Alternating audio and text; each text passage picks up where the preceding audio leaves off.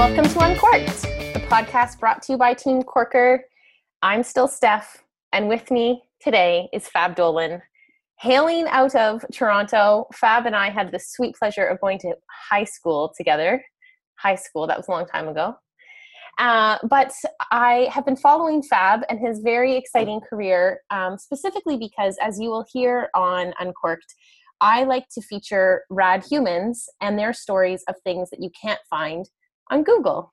And funny enough, Fab just happens to work at the Google. Welcome, Fab. Hi, thanks for having me. I, I'm actually thrilled that we're doing this because I got to learn that that's a corker is not just a thing that you and your brother made up. And I, for, for years online that you guys have used it, I thought it was like a perfect catchphrase that you guys had made up. I think in full, uh, give, giving credit where credit is due, that's a corker has been a hundred percent a Matt Corkerism for I mean, since we were in high school, I'm sure. Yeah. But yeah. a corker is, in fact, a remarkable or astonishing person or thing. You might be one of them. Well, let, let's hope. We'll find out in the next 19 minutes or so. okay. Um, like I said, Google, there's so much to you that's so interesting. And I would love to dive into some Google and I would love to dive into life of Fab Dolan outside of Google. And why I think that's fascinating is we all know Google's rigorous hiring process for hiring truly remarkable people.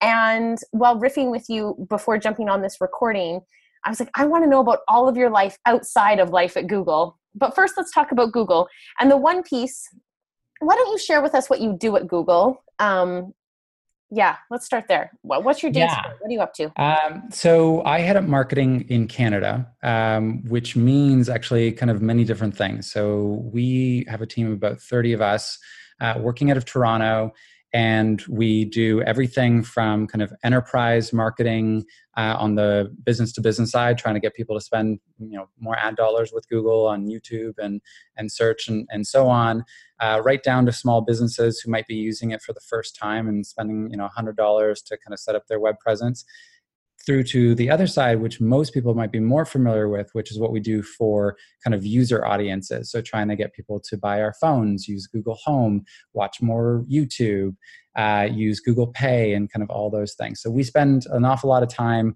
kind of across many different industries, different types of marketing disciplines, kind of all wrapped up in that. So, day to day is kind of anything from hey, run a 15,000 person concert for YouTube to do some sophisticated digital marketing for some app that we want people to, to use a little bit more. And you've been at Google for six years?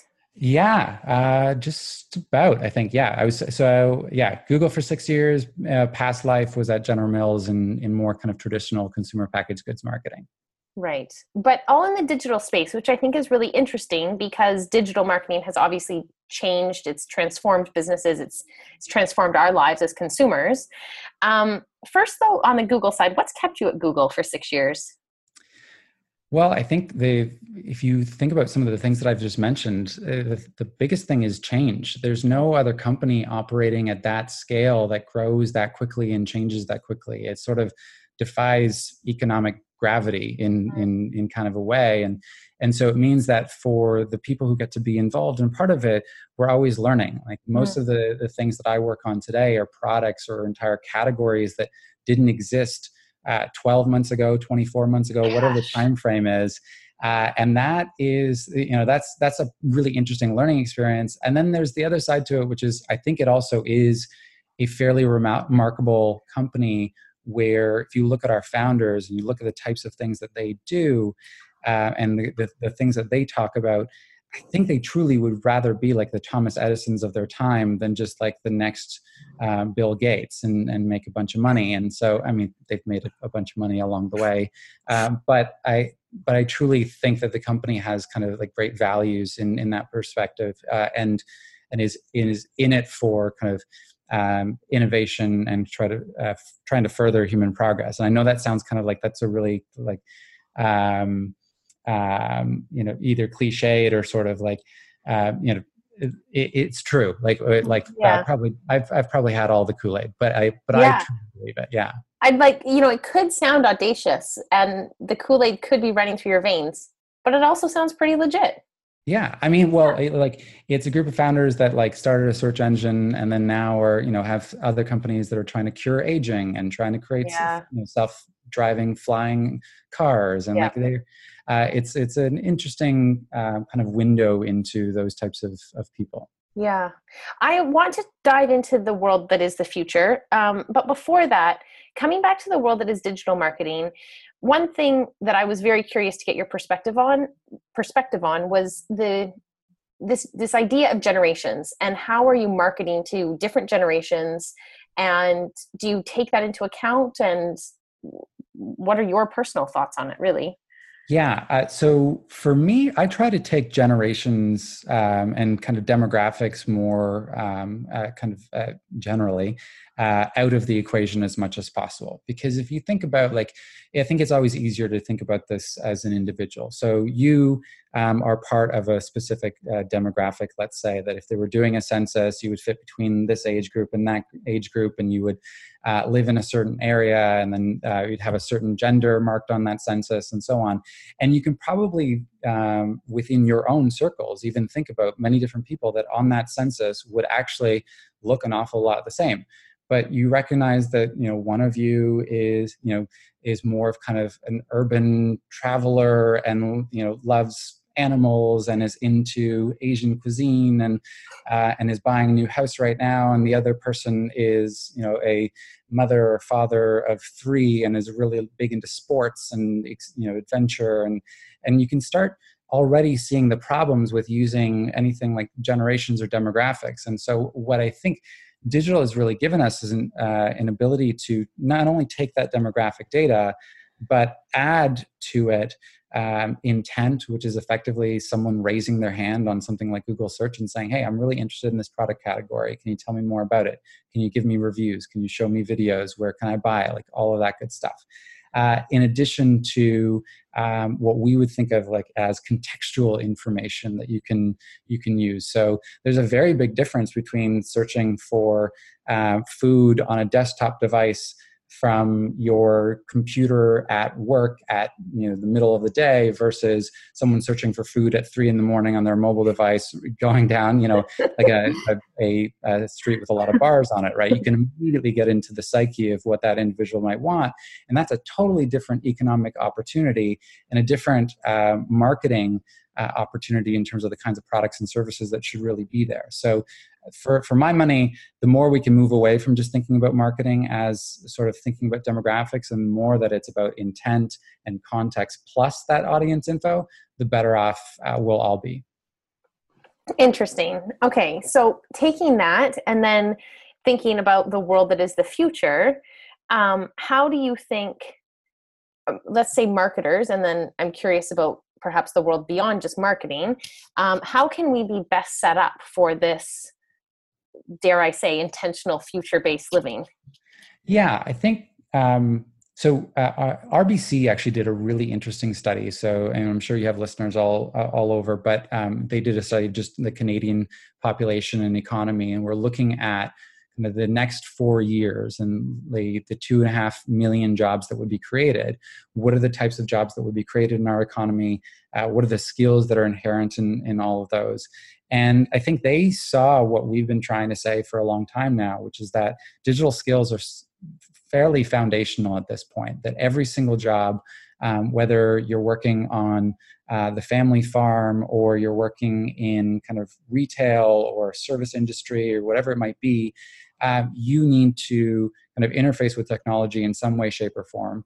And that the value that we add as individual employees is going to come down to how well do you use data, how well do you um, kind of draw insights from that data, um, and put that into action. Because you know we're seeing um, so many great things happen in so many different fields, um, and there's a real kind of democratization of technology that would in the past really only be accessible to the biggest companies so the companies that are spending billions of dollars on um, you know big servers to be able to kind of store a lot of data and uh, top paid engineers to write software programs to be able to utilize that well, all of that is starting to um, reach an economy of scale, and in uh, and in so doing, becoming sort of a platform technology where small businesses are able to use it. And I'll give you an example. So we um, were um, profiling earlier this year um, this farmer uh, that was using artificial uh, artificial intelligence technology, machine learning technology, and they were cucumber farmers,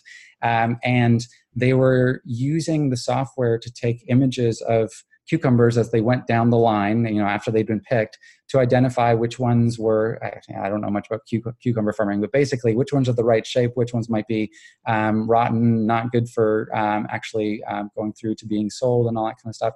And that was being done.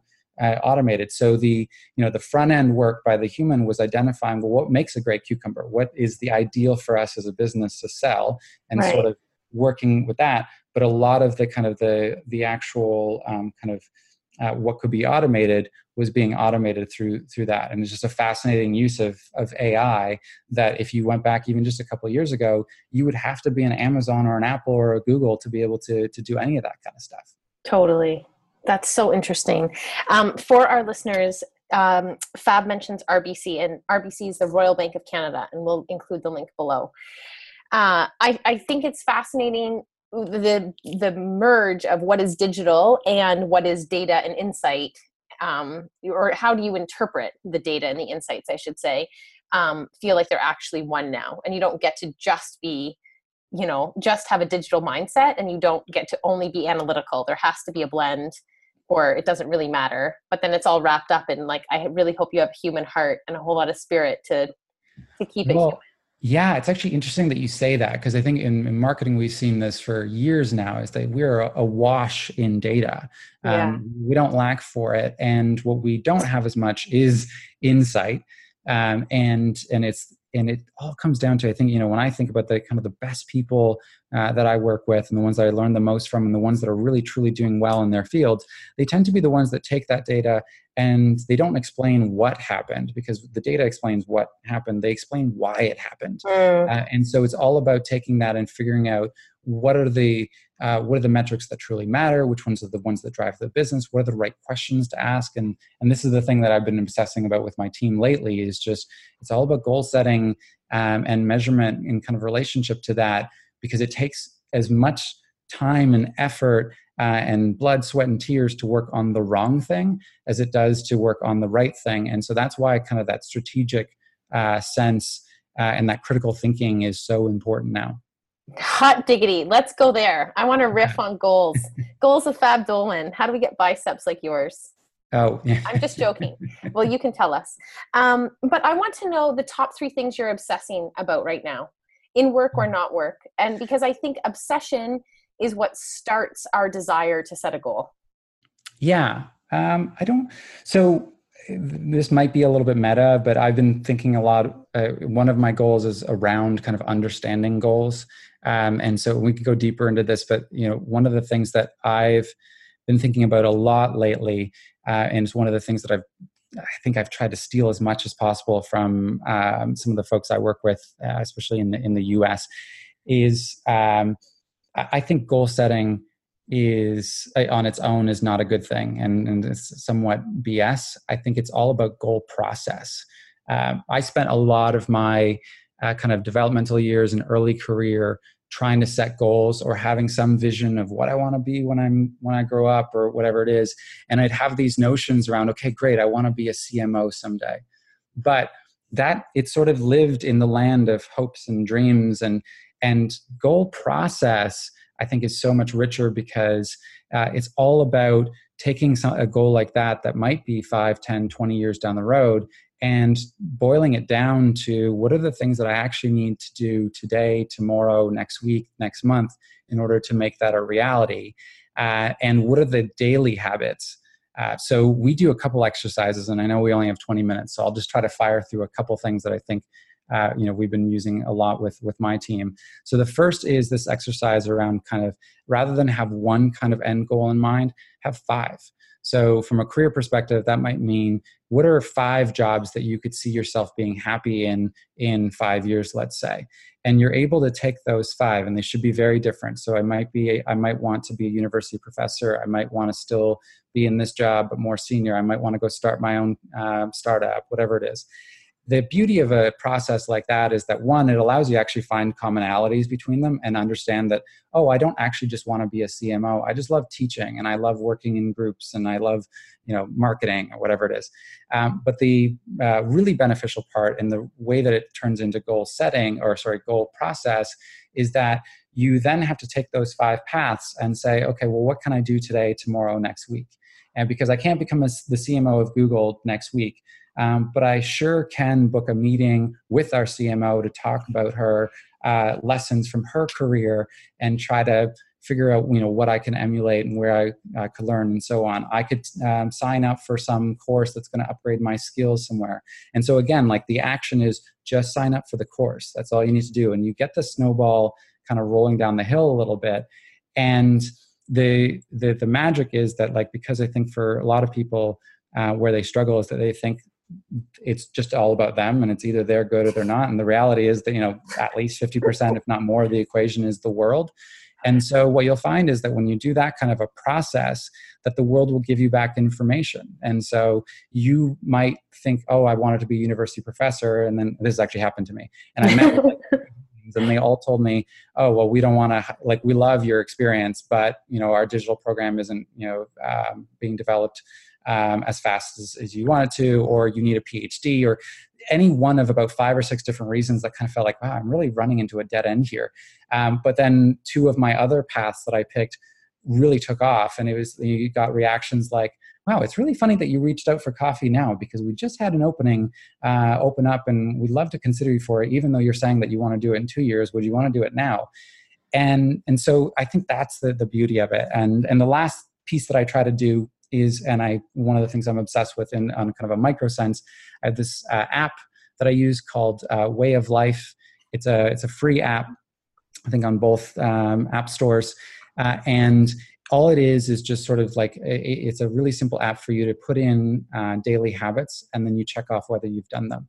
And so I've taken a bunch of my uh, kind of longer term goals and try to turn them into habits, things that I need to do every day um, whether that's you know reading for 30 minutes about uh, the industry. Um, actually most of my goals tend to be health related. That's the other thing that i'm obsessed with right now so we can talk about that in a second. But the, so you take whatever those things are and then you're able to keep track on a daily basis and then aggregate that weekly monthly etc to make sure that you're actually doing it because I, I like i don't truly know if i want to be a cmo but um, I know that I like the idea of it, but the journey of it will be so much more rewarding when I'm doing these things. And I probably will end up being something else and it will be just as good. Um, but I'm also much more likely to be CMO if I'm actually working on it every single day, right? Totally. So I love process and I love the idea of having process goals or having, you know, a journey that's um, identified, if you will I'm curious about time frame. So typically goals are by this date I'll be a CMO. So with your process goals, if they aren't all all every day I will do this, do you have different time frames to process goals or where does so, time come in? So I do. Um, I, I've tried to be a little I've I've noticed that here's the thing. Every time I've ever set a goal, I've noticed that I was wildly inaccurate about the time frame like mm. in both directions. I right. have goals that I look back and like, wow, I thought that was a one year goal and I did it in like two months by just doing it.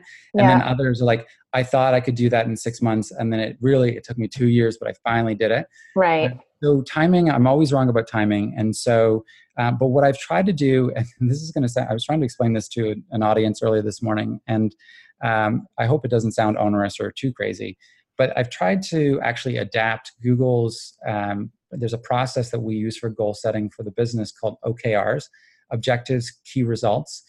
And this is it's an amazing uh, tool. It's been used by so many different um, companies.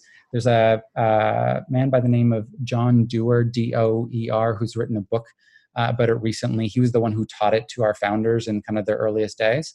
Uh, and so we use it pretty religiously to plan um, kind of our internal process.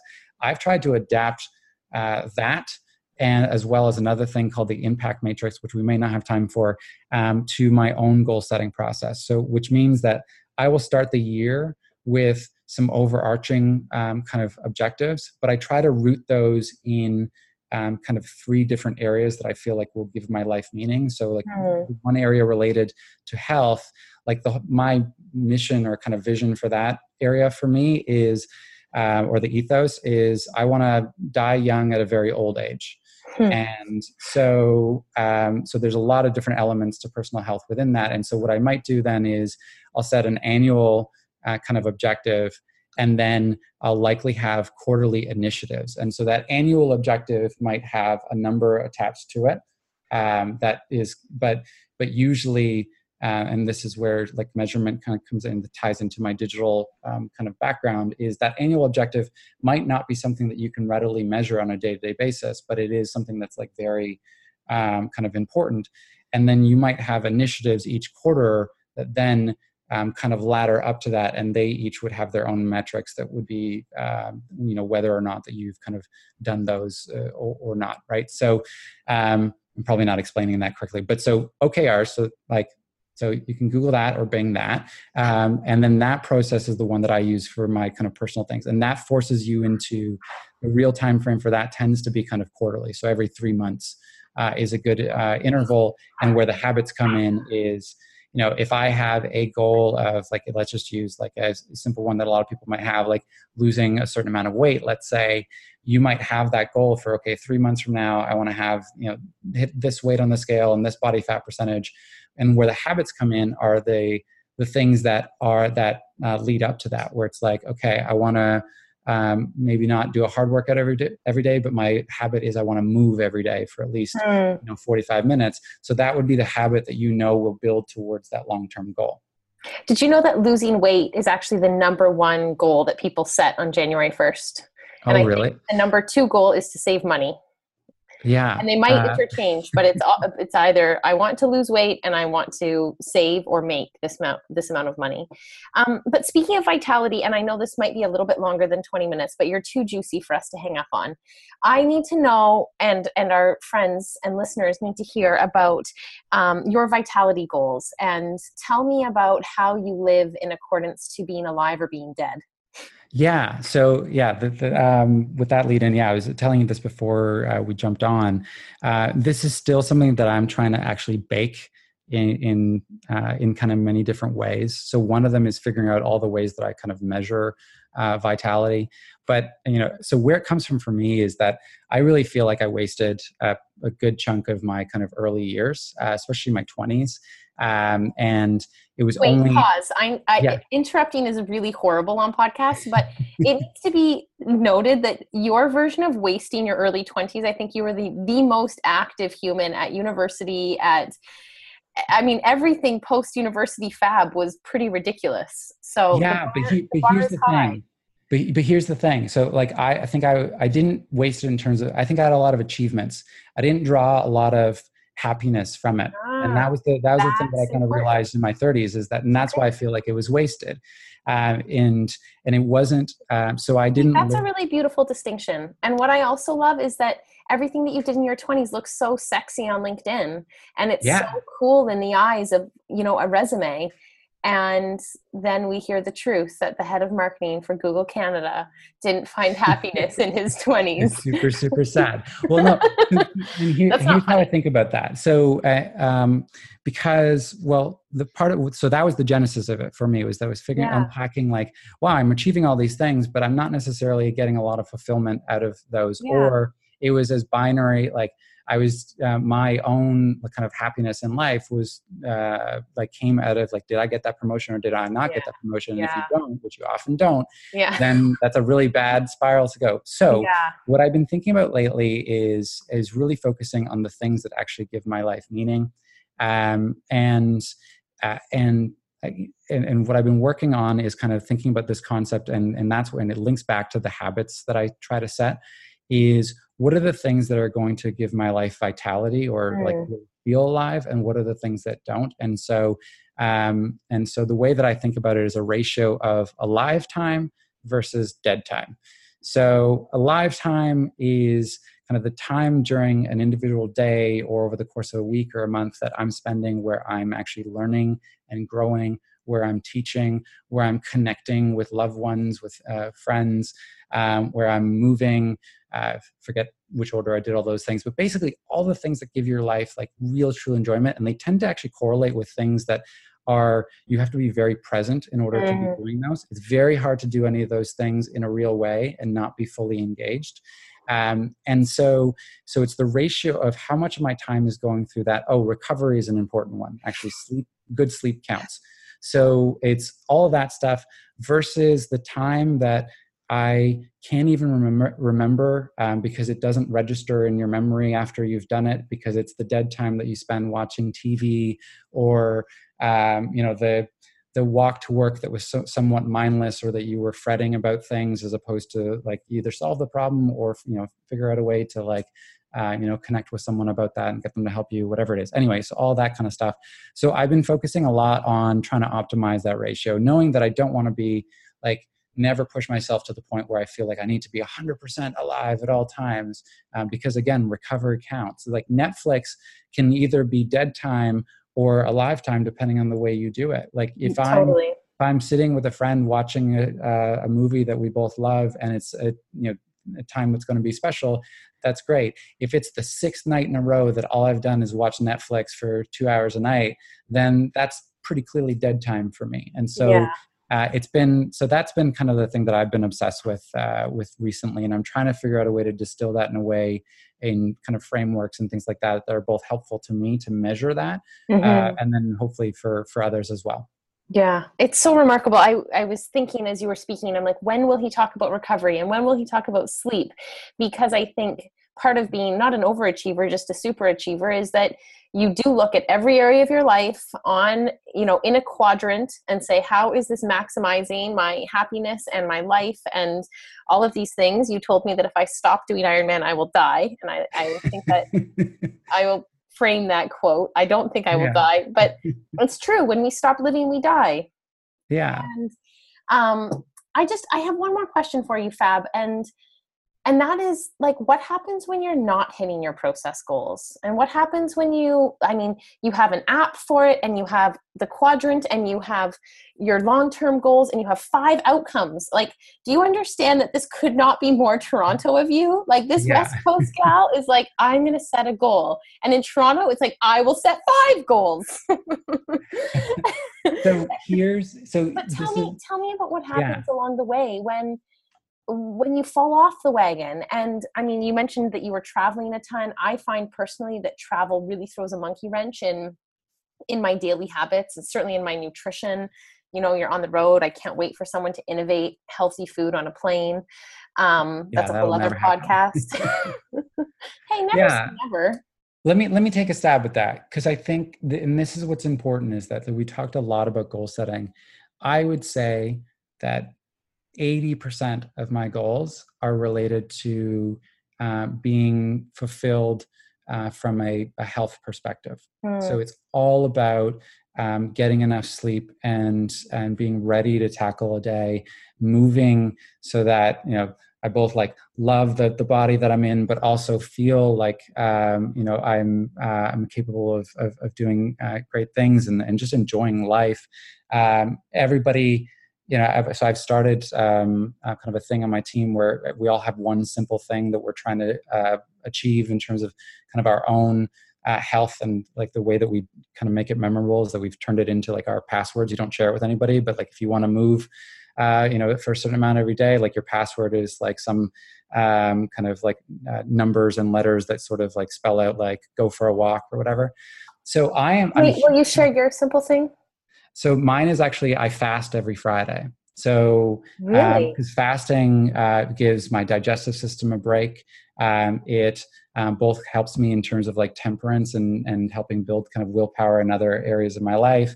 There's a lot of really great research on on kind of how fasting is good for you and like extended fast. We do another podcast on this. Like um, are really great for things like uh, autophagy, which is cellular uh, repair yes. and generation. So, um, so for me, it's like it's it's fasting every Friday for 24 hours. Uh, and so, how long have you been doing this? Uh, probably been doing this for about six months. The longest fast I've done is four days, and that's like nothing. Like the the world record for a fast is like 360 days or something crazy like that. Stop it! Wait, so. we have to riff here. This is a tangent. How do you feel fasting every Friday? I feel so much better. So you're actually talking to me right now on a fast day. So, um, so what if I sound kind of with it, then uh, then hopefully that's a good sign. But so I've only had water all day. Um, that's it since Thursday. So I usually go like Thursday night dinner to Friday night dinner.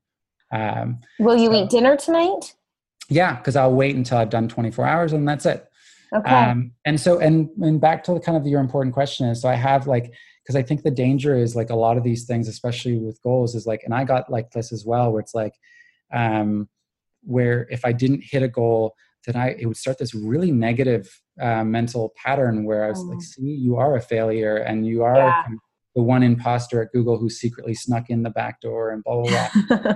um, and so on kind of all of these things, whenever I goal set, whenever I have like, like little rules for myself, the main thing is that usually it ends with like some type of like, well, and if you break these, you get back on the horse the next day and you try to do it and that's okay. So, so I've done the fasting thing for about six months.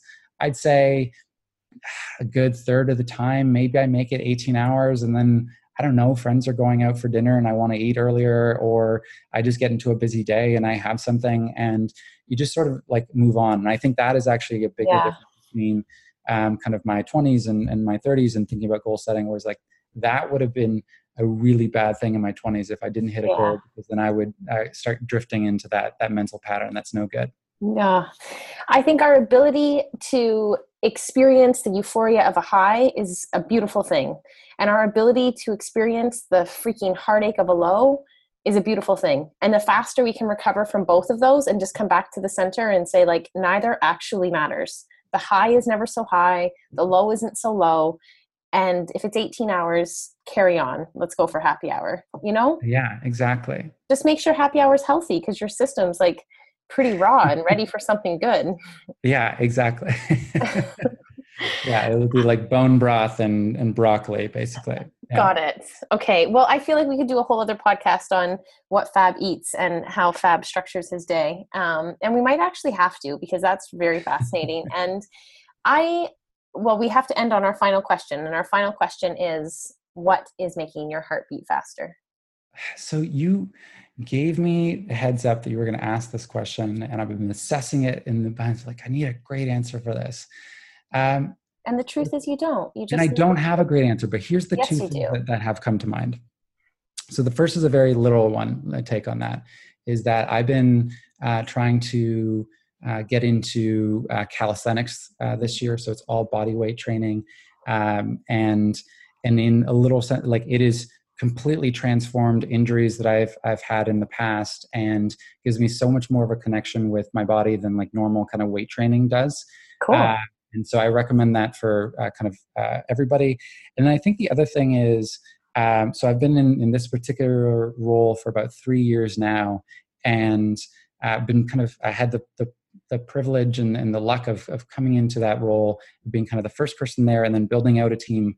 Uh, and so I think the biggest thing that gives me joy these days is seeing just how much that team has learned and how much they've grown. And, and in particular moments, like last week, I remember telling a friend, was like, yeah, I was in a room and it was pretty clear that I was absolutely not necessary in one, like one shape or form. And uh, because they totally got it, they, they're really yeah. kind of like in this like flow state. Um, and you know, I hope I can still help uh, kind of get to the next level. But that was a really big point of pride uh, for for me, and I'm just so happy with kind of what they're doing. Uh, and uh, and so I think that's the other thing that gives me joy is actually seeing kind of these other people kind of around me grow and uh, and do cool things. That's so rad. As I mentioned at the beginning of the podcast, I I love these. I love recording them. I love recording them with people that I know and love, or that perhaps I haven't even ever met. Um, but the idea that I'm going to learn something that I won't find out about you on Instagram or I won't find out about you on Google. And thanks for sharing inside your head and what goes on when you fail inside your heart. It's all really, really fascinating. And it makes what you're doing at Google not any less interesting. It just keeps it superhuman that you as a human might beat digital marketing AdWords at Google. Uh, Fab Dolan, I appreciate your guts. I hope you have a wonderful meal on the other end of your fast. And I hope that we have you back on Uncorked soon.